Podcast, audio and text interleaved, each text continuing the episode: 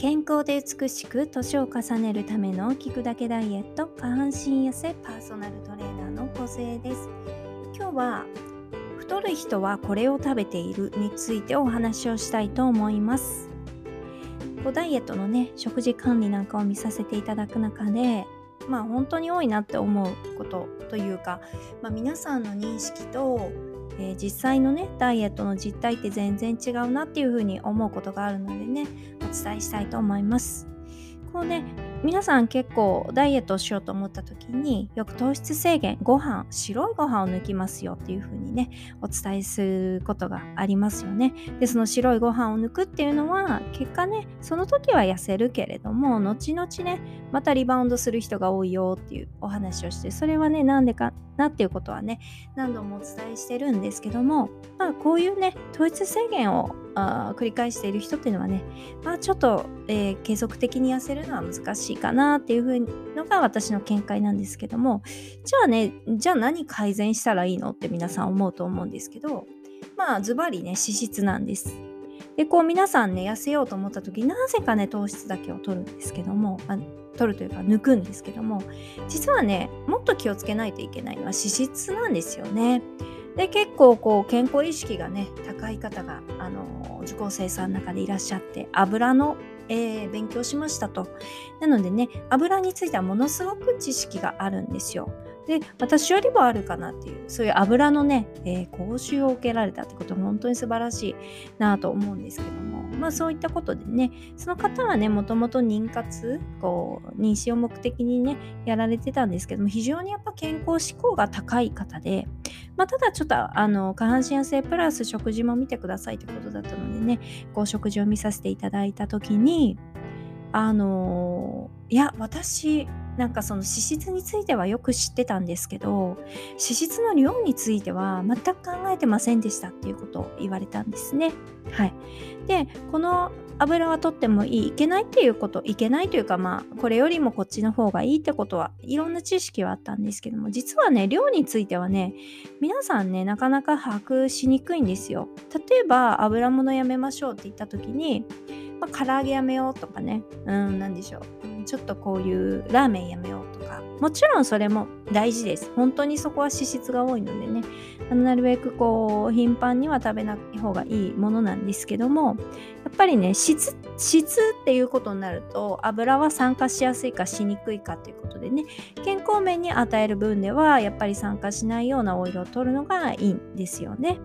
で今度太るか太らないかって言ったら質ももちろん大事なんですけど今度は量の方をまずあの注目するべきなんですね。いくらねいい油だったとしても取りすぎてしまったらそれはあの余ったエネルギーになってね脂肪となって蓄積されるのでねそこはねいい油だからって言って取りすぎるのは要注意です。でこう皆さんね油なんか気にする時にどうしてもねこう揚げ物とかはわかるんですけどじゃあねうん分かりにくいあの脂質って何とかいう話になるとね結構あるんですよ。でそもそも1日に、えー、取るべき取るべきですね。取らないのもダメなのでまあ一応何て言うんですかその許容範囲内とかこれぐらいあった方がいいよねっていうのは1日 40g から 60g なんですね。でこの 40g から 60g と聞いた時に皆さんどういうふうに思われますかね？いや結構取っていいよねって。思われますかね？私そうやって思ってたんですよ。あ40から60だったら油って全然そんな揚げ物食べなかったら OK だよねみたいな風に思うと思います。でもですねあの意外にね40から60って結構厳しいんですよ。唐揚げとか食べてしまったら、まあ、1日のね半分ぐらい下手したらいくかもしれないし、うん、でこう脂質っていうと唐揚げとかさっき言ったみたいなんですけどじゃあこういうものにも入っていますよっていうところをね気をつけていきたいただきたいのでねお伝えしたいと思います。でこれあのちょっと皆さん一緒に考えてほしいです。例えばですね40から60って言いましたけどもじゃあねうん朝ウインナーを食べましたと。2本。ね。2本食べました。でベーコン1枚食べました。えー、そこに、えー、いわゆる、うん、卵焼きをね食べました、ね、パンを食べました食パンを食べましたこれでね脂質どれぐらいだと思います？これで40から1日40から60のうちのどれぐらいだと思います？唐揚げとか揚げ物ないですよね。ちょっと計算していきましょうね。で、大体なんですけども、まあ、ウインナー1本に 5g ぐらいなんですよ。で、2本食べましたよね。で、そこで10なんですよ。で、ベーコンも大体5として、もうここで15。で、卵も 5g。でもここで20。で、パンがどうですかね？例えばクロワッサンなんかだともうほとんどバターなんで、もう30ぐらいいくと思うんですよ。まあ、30いかないしても5、1個ちっちゃいのが5としても、ここでもう25なんですよ。ってなると、もう結構やばくないですか、まあ、あと半分しか取れないんですよ。なので、ね、結構ね、ウインナー、ベーコン、卵もね、要注意です。じゃあこれはどうでしょう？えー、ちょっと今私数字わからないですけども、まあ、大体の中私の計算の中でですけども朝ごはん和食にしましたと。でご飯食べました。味噌汁。で、えー、そこにね納豆と卵焼き。ね。あと鮭を半分食べたことにしましょう。でそうするとねさっき言ったね、えー、いわゆるコンチネンタルブレックファストみたいなこう,、えー、洋食系ですよね。で大体いくつぐらいでしたっけ？25ぐらいでしたっけ？で和食だったらいいじゃないって思うじゃないですか。これまたさっき言った卵で5なんですよ。5g で今度納豆でも大体 5g で10なんですよ。で今度鮭が入ってきて、まあ、鮭の場合は良質な油なん全部これ別に良質な油なんでいいんですけど、まあ、10とするともう20あるんですよ。なのでね和食で別になんか揚げ物ないからいいとかそういうことじゃなくてもうそこで取るんですよ。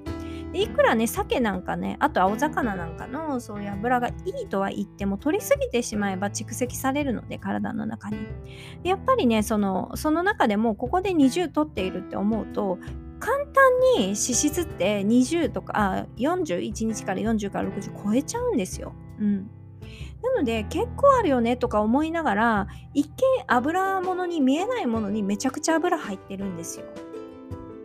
で私がよく言うんですけどあの焼肉なんかね牛タンだと、えー、もう牛タンも結構カルビまでいかないですけど、まあ、そこそこの油が入っていたり見た目油じゃないものに油めっちゃ入ってるんですよ。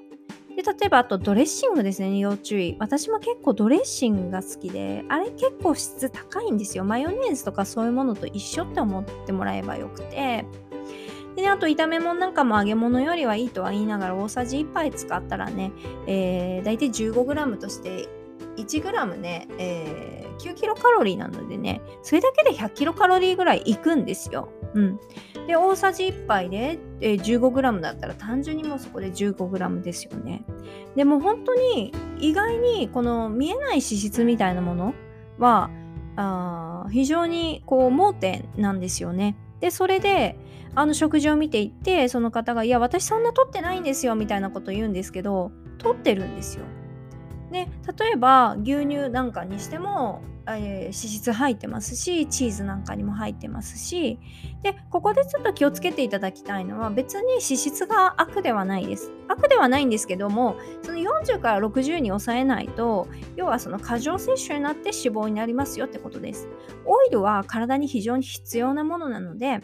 あのそういったオイルは積極的に取るべきなんですけども量とあと質、まあ、まずは量を気をつけましょうってことです。で量を気をつけるようになってもう一段階一歩行きたいなってなった時は酸化しないようなオイルとかねオイルのそういう性質を知るとまたもっと面白いというか体のためになるのでね酸化しにくいものとかね、えー、中性脂肪になりにくいものとかねいろんなものがあるので、まあ、そういった質と量とねまた分けて考えていただいてねあとはそういう見えない脂質にね、えー、こう気をつけないといけないわけです。魚もねヘルシーなんですけどもあの非常にヘルシーですが良質な油ですが取りすぎないようにっていうことですよね。